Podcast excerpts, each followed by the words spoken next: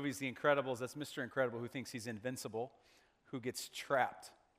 And highlighted for me, uh, what we're going to talk about this morning, we're going to talk about that. What do you do when you think you're invis- invincible and then you find yourself trapped? My name's Scott, one of the pastors here. I'm very glad you decided to join us today. Thank you so much. We're honored that you'd be here with us. Uh, this has been an interesting week in the life of our country, hasn't it? Now, I don't know what you think about all that. We're not, we're not, this is not what we're talking about this morning, but it happened, so I feel like, you know, hey, we need to say something about it. Uh, and it's for many, many people very confusing. And here's what I've found is when things are confusing on the outside, what's important is to find, instead of trying to solve what's outside of me, to get clarity on the inside. So this is why we're here this morning.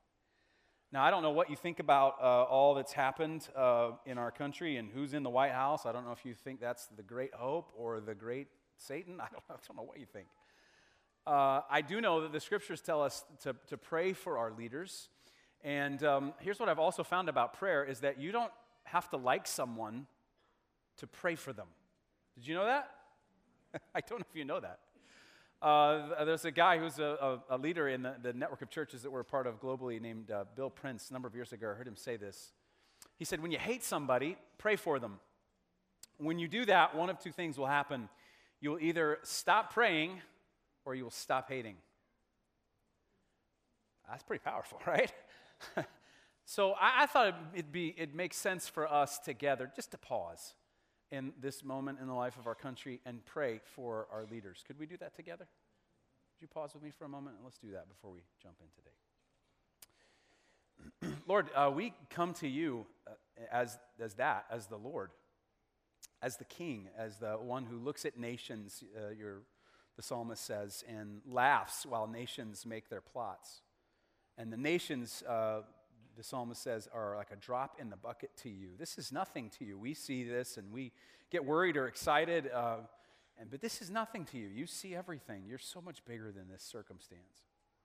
So, God, I pray that you would uh, forgive us for, uh, as a church, when we've put our hopes in a certain political party. We've sinned in that way.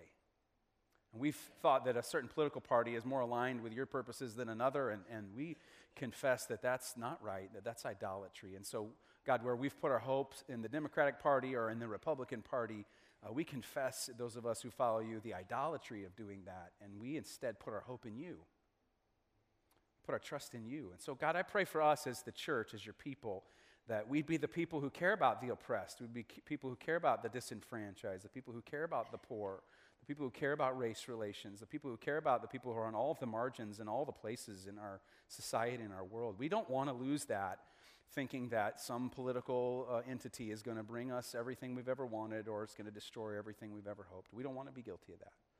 We want to be your people who are secure in uh, our understanding and our standing with you and, and understand our calling to make a difference in the world. So, God, use us to do that. Regardless of who's in that room in that White House, uh, let us be your people who do the things that you care about and care about the people you care about. So we ask this in your name and by your power. And all God's people said, Amen. Well, we get together every week so that we can reorient ourselves. And one of the ways we do that is we read the scriptures and we look at what they mean for our life. So I'd invite you to stand with me if you would. We're going to read this passage of scripture together that we've been looking at for several weeks, and we'll look at it one more time next week. Uh, and we're paying attention to this together. If you have a Bible, I invite you to open it to Second Corinthians in the New Testament, one of the letters that Paul wrote and uh, I'll read it aloud. It'll be on the screen. And if you have a Bible or a smartphone or, our app, you can uh, open it and keep it there. We'll be looking at it together. This is what the Apostle Paul says If anyone is in Christ, the new creation has come, the old has gone, the new is here. All this is from God, who reconciled us to himself through Christ and gave us the ministry of reconciliation. That God was reconciling the world to himself in Christ, not counting people's sins against them and he's committed to us the message of reconciliation. We are therefore Christ's ambassadors as though God were making his appeal through us. We implore you on Christ's behalf be reconciled to God. This is the word of the Lord. You may be seated. There's an ancient uh, Greek myth about how the world began, and uh, one, of the, one of the myths says that the, the gods fought each other that the gods of Olympus, Zeus and Hera, and all of those people that maybe you learned about in school fought the Titans. And one of those Titans' name was Atlas, and uh, the Titans lost. And as punishment, the gods took Atlas and they said, You're now to hold up the heavens, you're now to hold up the earth. And so you've probably seen a picture of that man who's holding up the earth. That's Atlas, or even where we get the word Atlas. Uh, and it's also where we get the idea of the weight of the world uh, being on your shoulders. And that's what we're going to talk about today. Not the weight of the world, we're going to talk about the weight of your world and how the grace of God can lift it. Now, this is a series about God's grace. If you don't know what grace is, that's a word in the, in the New Testament, in the Bible, that means gift. That's the root meaning of the word. And the gift that God gives to us, to anyone who wants to receive that gift, is that what you have done in your life is not the final sentence on who you are.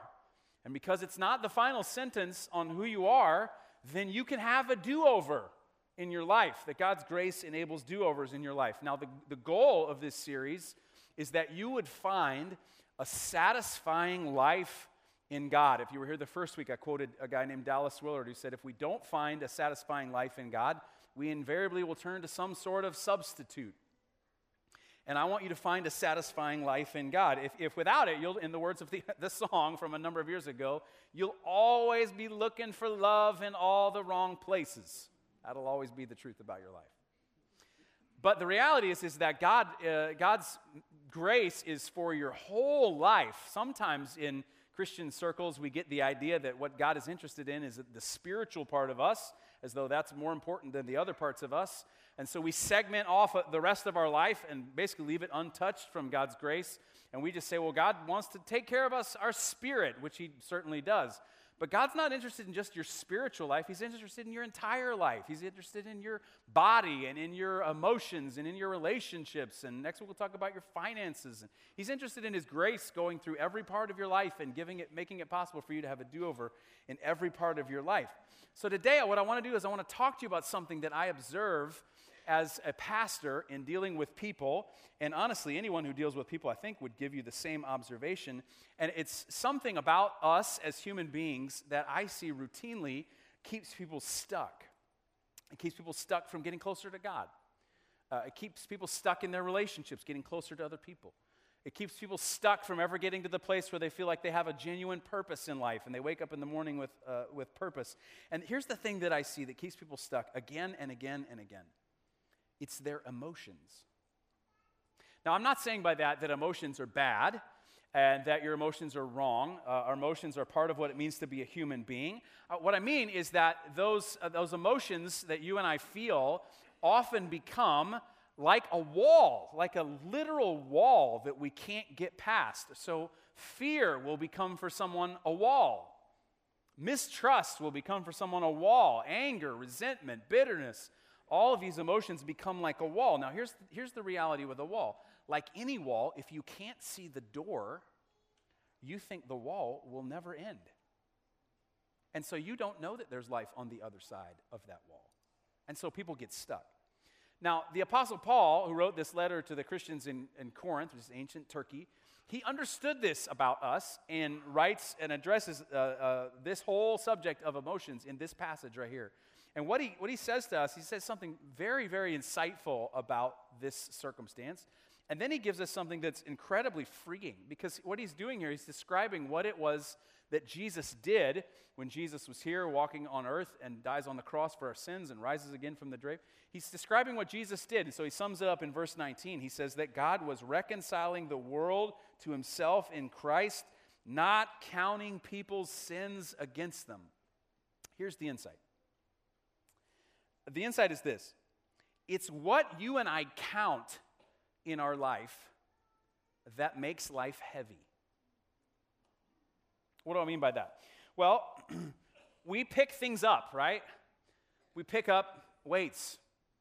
It might be a weight of something that we did when we were younger, and we look back and we regret it. And uh, maybe we partied a lot and we lost a lot of brain cells and, and we lost a lot of time or we, you know, whatever happened and we pick it up and we carry it around like a weight. Like, you know, I, I, was that kind of person and I wish I was a different person now, but I was, I was just kind of a part of me and I'll never be able to get rid of. I mean, you, it's not that heavy if you pick up just one weight, right? I mean, you, you can carry this for a while, right? But then what happens is that we pick up other weights along the way. In addition to the, the one weight we pick up, maybe the weight is uh, what someone said to us when we were younger, right? The weight gets a little heavier when you do that. And you, you, someone said something to you when you were younger and it kind of stuck with you. I remember when I was in the third grade, I was in Mrs. Healy's third grade class, and uh, I was the eager beaver kid who always raised his hand when the teacher had a question. And so the, the teacher said, Class, we're learning to do cursive writing. Uh, who would like to come up and demonstrate cursive writing on the board? Hand shot up immediately. Scott, come up to the board. So I went up to the board, all proud that I knew how to write in cursive. Uh, so I went up there and I wrote my whatever the word was on the board, and I was so proud of myself. I remember going back to my seat and sitting down, and I'm sure Mrs. Healy didn't mean anything by this as a teacher. But what she said next was, Class, class, do you see how Scott's L goes one way and his K goes another way? That is not how you write in cursive, class. I'm, I'm sure she didn't say it like that. But as a little third grader, that's what I felt. And I'm telling you, I picked up a weight that day. And I carried it around with me for a long time. Now, you might, how long can you carry? You know, carry just a, just a, I'm talking a couple things. How long can you hold on to that weight?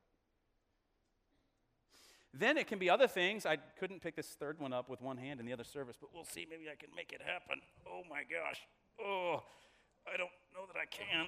Here we go. Ready? Oh, hang on. There we go. Yeah, right. Now it gets more complicated, right? You're holding on to more weight. Maybe it's something you said to somebody. And am I the kind of person who says those kinds of things to people? And you're trying to hold all these weights, right? I know, my foot's going to fall. Someone's warning me. I know, right? what happens?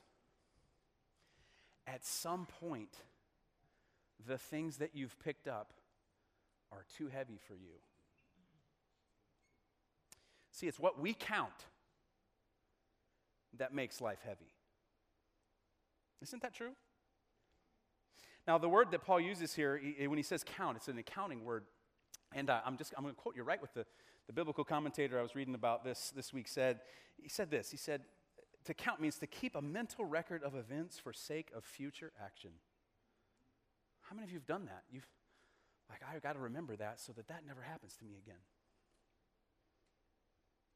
Uh, said this to add up in one's mind. How many of us have a list in our brain of all the things that we've done or been said to us or carry around? How many, how many of us have that? Then he said this to make a list in one's heart. Ooh, isn't that it? Isn't that what makes life so heavy? We have a list in our heart of things that we wish we could undo. It is what we count that makes life heavy. Because here's what we do. I see this all the time as a pastor. We count it, uh, we hold on to it, we feel the emotion of it. The emotion becomes like a wall, and life goes on hold. Let me say it to you like this Weights make life wait. Now, here's what's freeing, because he gives us an insight, but he tells us what's freeing. If, if it's what I count that makes life heavy, then it's what God counts that gives me life. I count all I got lists all over the place in my mind, and on my heart, but it's what God counts that gives me life. Now, what Paul says, what does God count? Now, he gives it to us in the negative, and he says it's what God's not counting. God does not count people's sins against them. Now, he's not talking about those other people, he's talking about me, and he's talking about you. He's talking about the list that you and I carry around. He's saying that God is, God is counting what Jesus did not what you have done. Now, the word he uses there for sin, there's different words in the New Testament written in another language for describing what sin is, but he's talking about like this severe violation, this moral failure, this sense that I didn't measure up, that I know that I did the wrong things. And, and he says, that's the thing that God's not counting against you. And Paul says, just if we'd be honest, and, and we were to say, listen, there's the list of the things that I've screwed up in my life. The list is long. And here's what Paul says God is not counting that against you. He is not holding that over your head.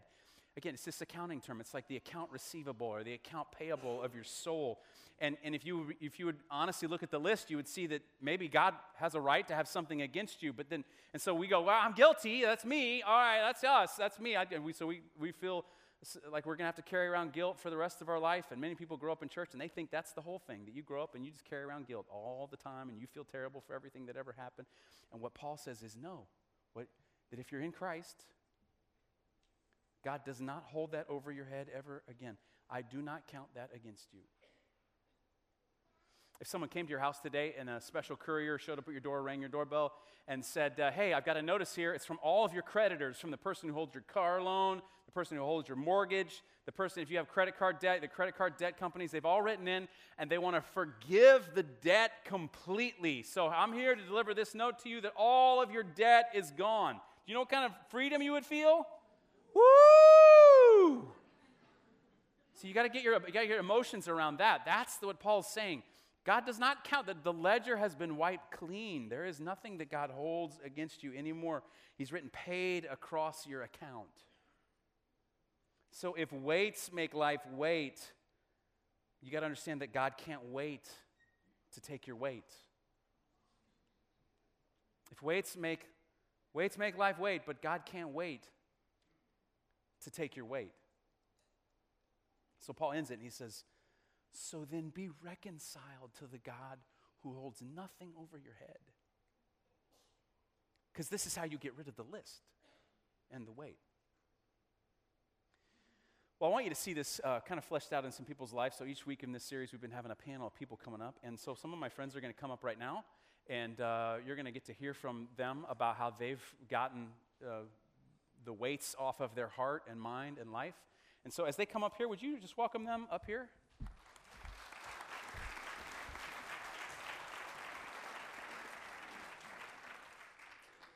I'll introduce you to them as they come up here.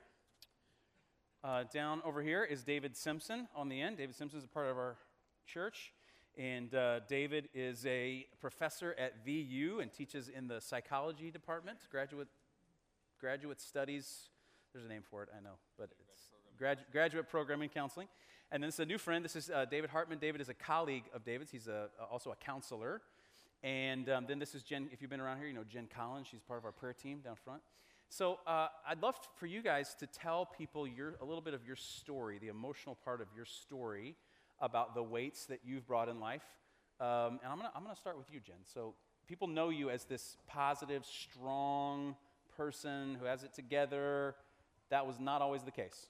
No, it most definitely wasn't. I am the middle child. I have an older brother and a younger sister.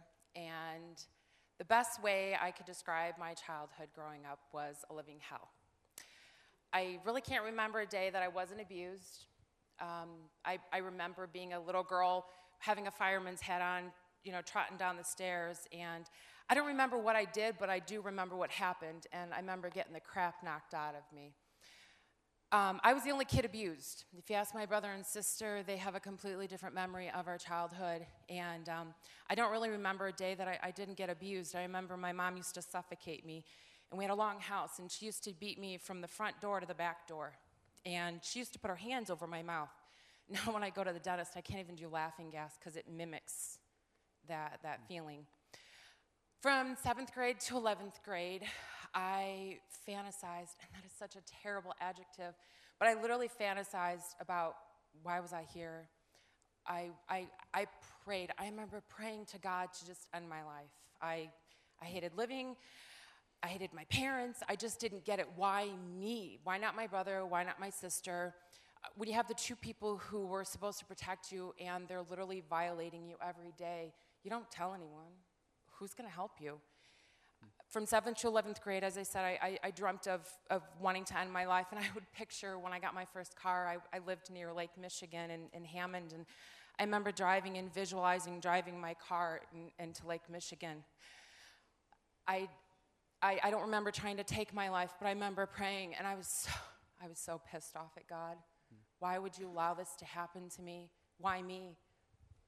I, I, it was a living hell. That's the best way to describe it. Yeah, in the first service, you were talking about your hands. Yeah, the yeah. hands. Um, that's a good point. Um, Mrs. Butterworth's syrup used to come in a glass bottle.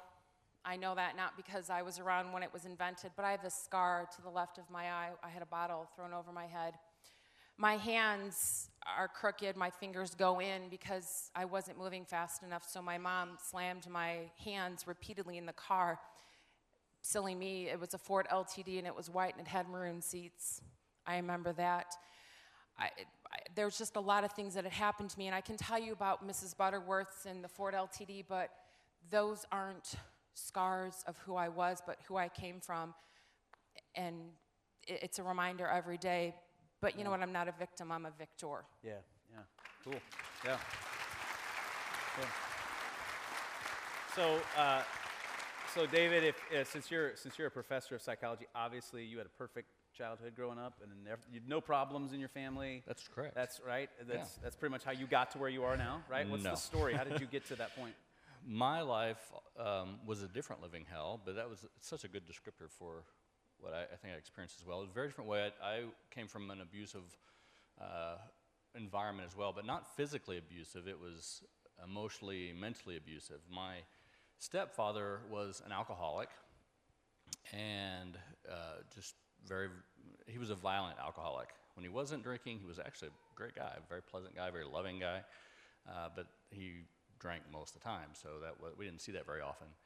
Um, what we did see that um, was just pretty abysmal. It was really bad. Um, one just really quick story as an example. My s- I was I'm trying to think. I, my sister is seven years older than me. She was 11th, 12th grade, so do the math. Um, I was younger, but I remember waking up to the screaming and horrible noise, and my sister's boyfriend, who was a state champion wrestler, had my stepdad in some funky hold thing where he was all like a pretzel. And he was doing that to protect the family. I woke up in the middle of this and came into the room, and um, that same night, my uh, stepdad threatened to kill us all, which is that's so it's kind of that kind of environment. It was really, really pretty bad. So that's kind of that's that's the environment that That you grew up in. that I grew up in. Yeah, it was yeah. really great. So, it was and, horrible. So, and David, you, you grew up, though, in a, in a Christian family. So that means that you had no problems growing up. Nothing, everything was perfectly healthy in the way you, you interacted, right? Is that pretty much the case? Because that's true, right? If you're a Christian family, it's perfect, no problems. All right, guys, he's, he's setting you up, right? Everybody knows that there's a, a lot of winking going on here. Right. I did have uh, a Christian upbringing, quote unquote. My parents followed the Lord the best they knew how, and we went to church. I was, people say they were raised in the church. It's a big tes- evangelical testimony term. I literally was raised in the church. My mom was a secretary, and that, until I went to kindergarten, I ran around there five days a week on my own, and it was like my playground. But um, it was interesting. My church was one that taught a lot about guilt and a lot about rules. Um, even ju- we know the term relationship with Christ, right? We, we, we say that, oh yeah, relationship, it's all about your relationship with Christ, but they, they never taught me that God ever spoke back. You were always just sort of doing stuff, hoping that you were okay. I'm like, I don't know what kind of relationship with that is, but it seemed a little messed up. But this is the way, much the way my family operated too. My parents didn't talk to one another. We were like the, my brother and I, he's four years older than me. We were like the kids in Everybody Loves Raymond, if you've ever watched that show. You may have watched it and not realized there's kids in it, right? They just sort of like scream through the background once an episode. That was us. We knew to file upstairs and play with our Legos, come down when summoned for meals and to do chores. But other than that, my dad sat on one side of the living room, not talking to my mom, sorting baseball cards after he had put in a 10 hour day. And she would read Christian romance novels in silence on the other end of the couch. And uh, that was pretty much our, our life. You know, my, my brother and I talk about some of my dad's motivational speeches. One of his to me was, uh, Sometime, son, sometimes you have to settle for a lot less than your dreams. Um, and then I realized my parents weren't normal. Uh, that, that happens about middle school, right? You start sleeping over at other people's houses and you're like, see the inner workings, and you're like, oh, they talk at meals. Oh, when their dad drives me places, he doesn't pull lithium pills out of the glove box when he gets enraged in traffic. Oh, uh, and I realized something was amiss, but it wasn't until I was in college. I was 20, and I was home for the summer and working two jobs because my dad had told me I wasn't working enough to work 48 hours a week. I had to pick up a second job. So I was working 75 hours a week. And uh, got a call one day, and he had uh, killed himself.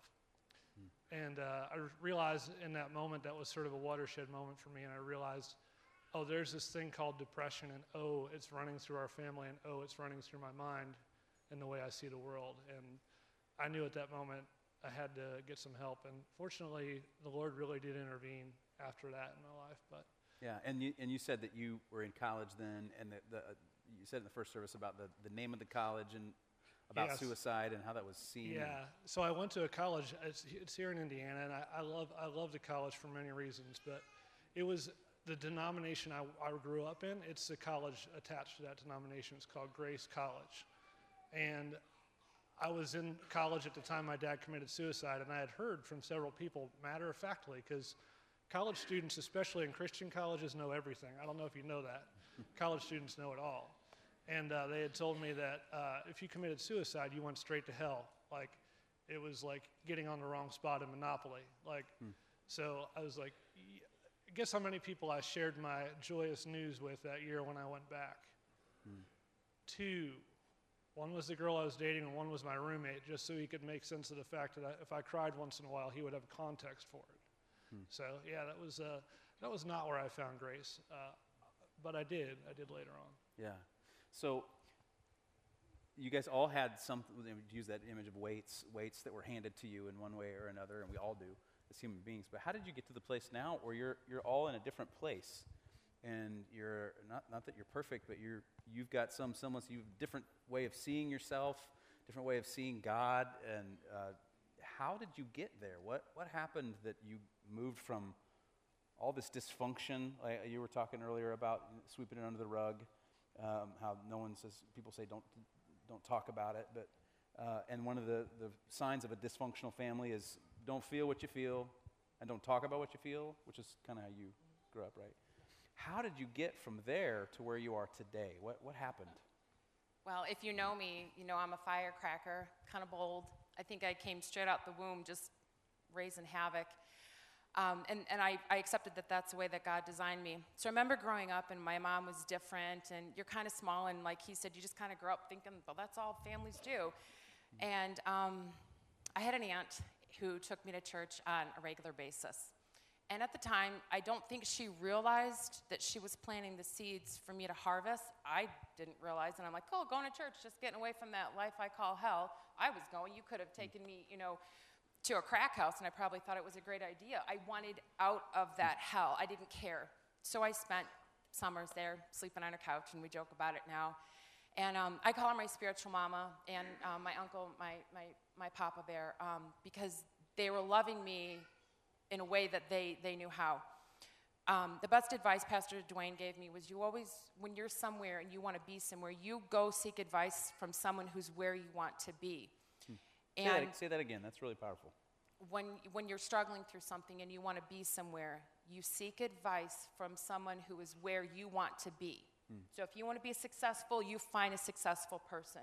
If you want to be an entrepreneur, you find an entrepreneur. You hmm. go to where you want to be and you just keep your eye on the prize. That gives you the perspective to the get up. The perspective, Yeah. you just got to focus on it.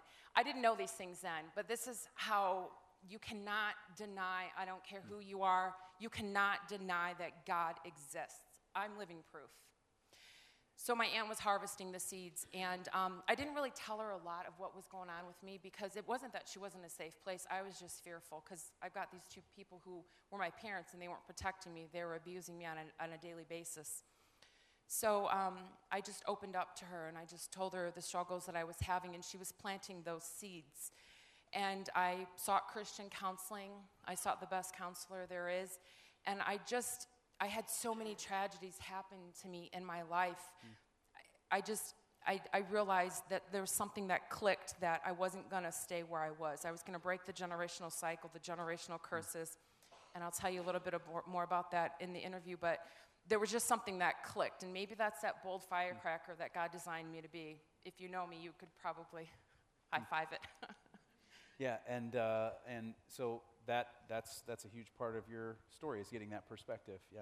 the, the perspective i didn't even know it. You just you kind of get sick of being in that rut. You, you can't i can't put my finger on it. You just get sick of it. So i just kept opening up to my aunt and you need people and if you were here last week pastor scott said it you need people. And um, i just opened up and i needed her.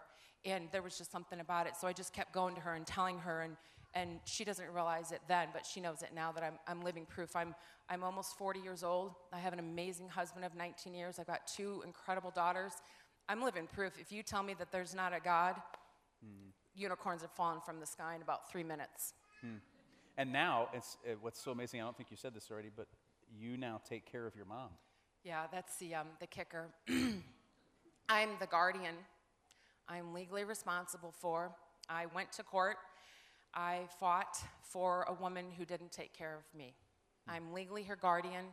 I, she needs something, she calls me. Um, she calls me a lot of things. That's the irony of it. She still abuses me. She's just not putting her hands on me. Um, she's verbally abusing me. I was in a car accident a couple years ago with my family, and it was, it, it was tragic. And that's where I know there's a God. And she heard about the accident, and she said, That's what you get, baby. That's karma. And I'm on the phone, and I said, Karma? She said, Yeah, you, you should have died in that car accident. And I said, Mom, my kids were in that car. She said, Just you. So she's, she's still um, is that, that gem. Yeah, but you're in a different place. I'm in Yeah. a different place. Yeah, it's great. I'm in a different place. Yeah, yeah. David, what about you?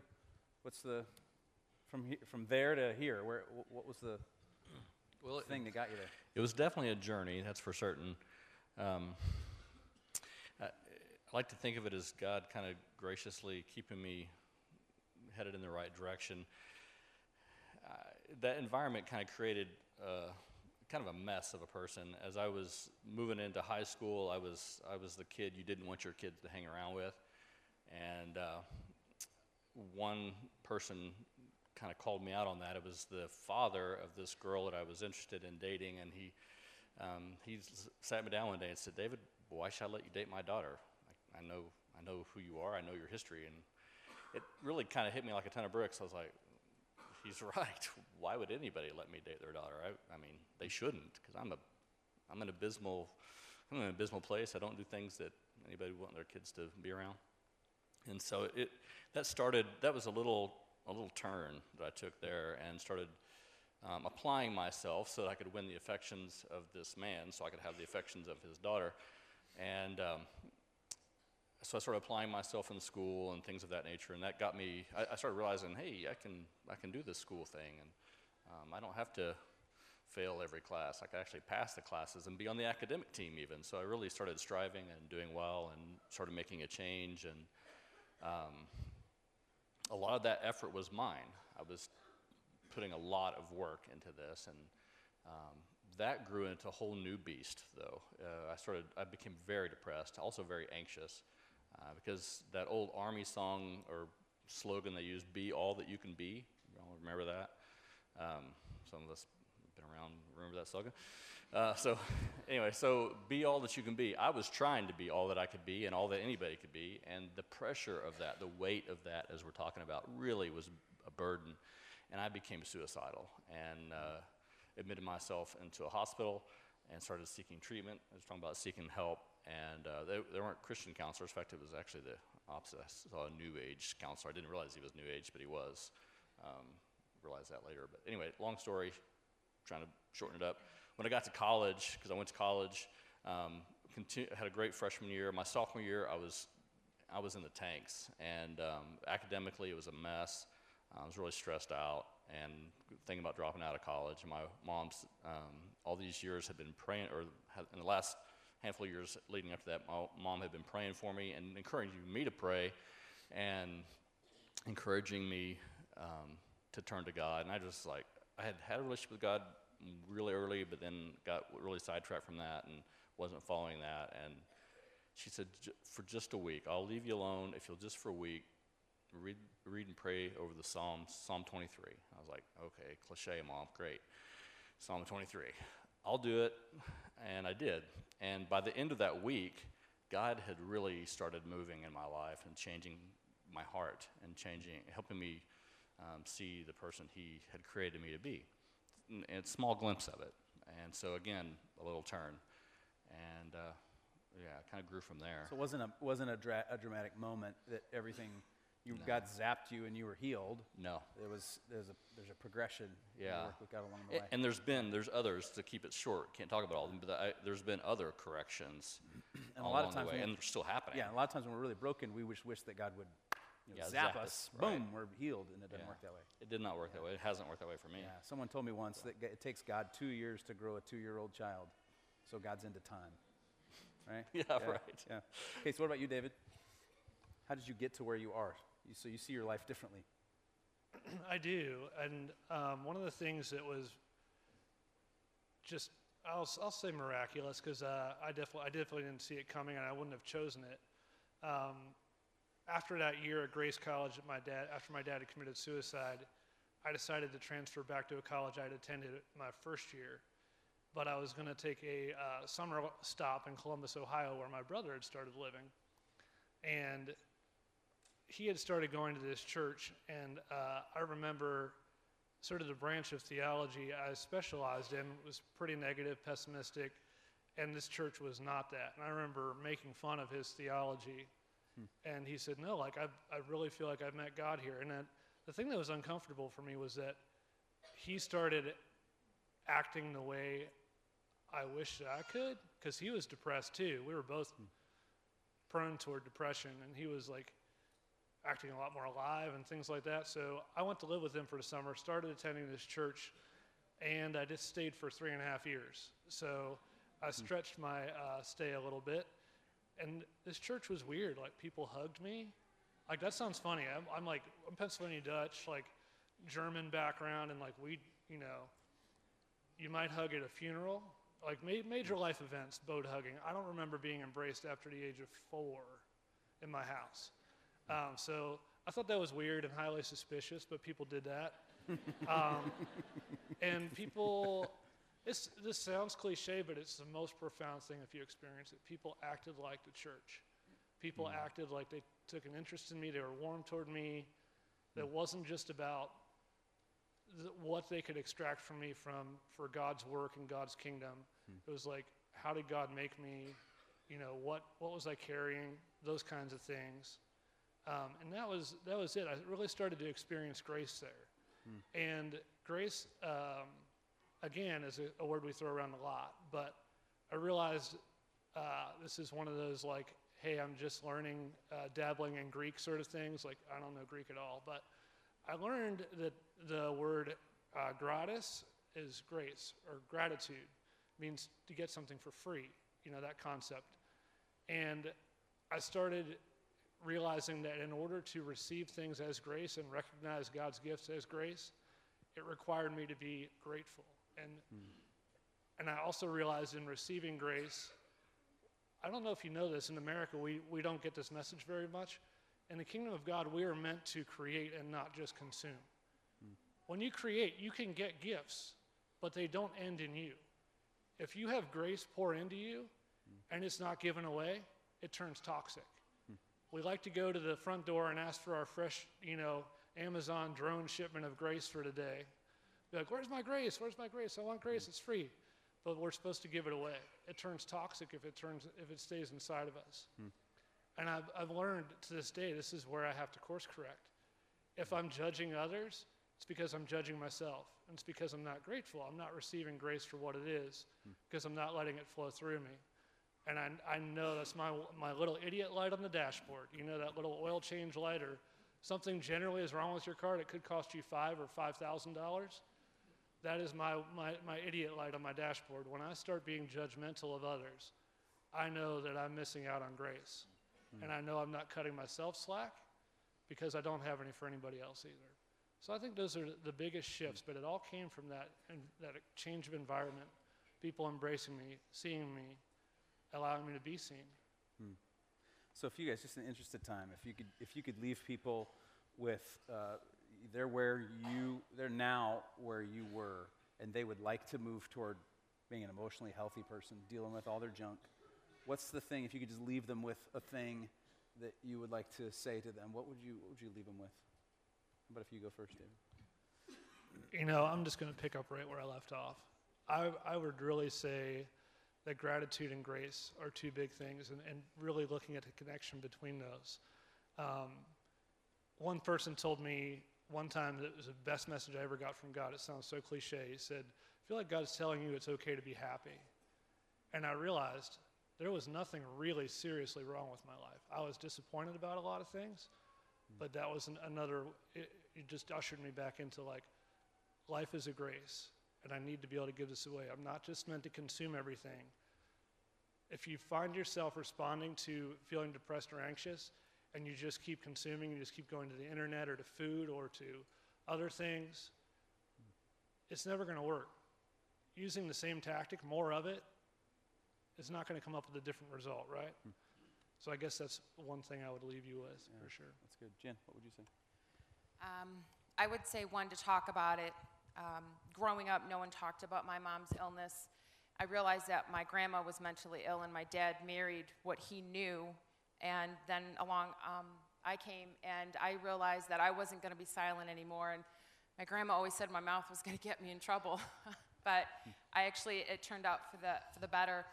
Um, a couple things talking about it. I've had people say, "I can't believe you talk about it. That's your mother. Why would you do that?" And they just want to shh. Well, guess what? John Collins is here.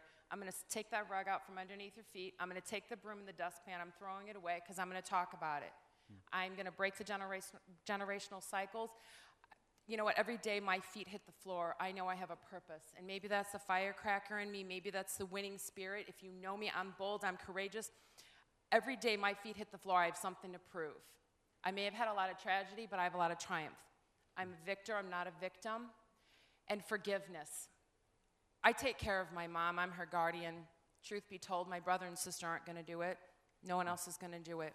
I don't do it because I have this undying love for her because she's my mom. I respect her because she's my mom. But here's what I want you to know I forgive her and I mm. forgive my father.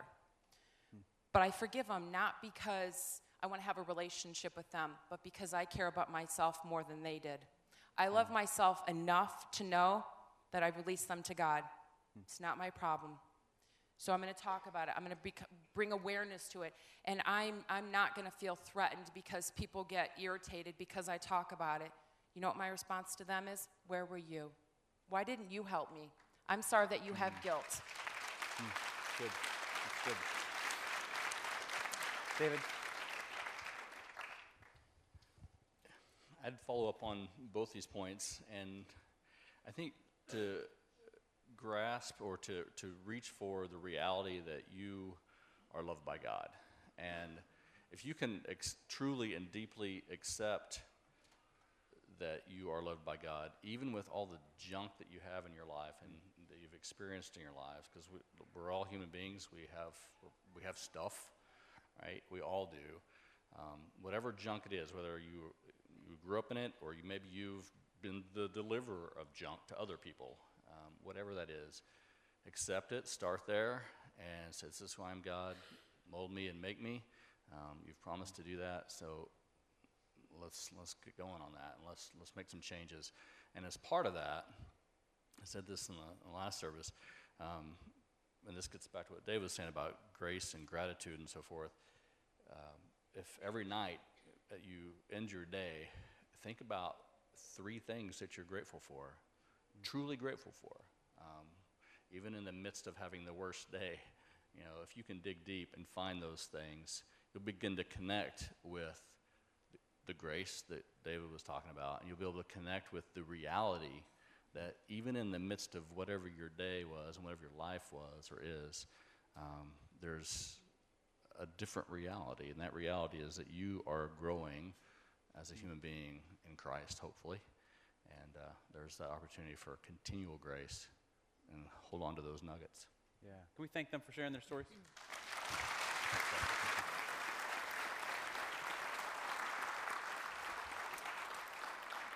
Uh, we always leave you with a blessing, so I want to invite you to stand with me if you would. I'd like to just pray for you as we go. Uh, when we're done, if you'd like to pray with anybody about any of these things we've talked about or anything else, uh, we'll have some folks down front that'll be on the down front that can pray with you, and Jen's part of our, our prayer team. She'll be there as well.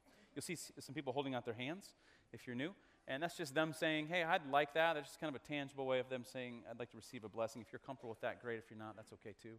Receive this blessing, okay?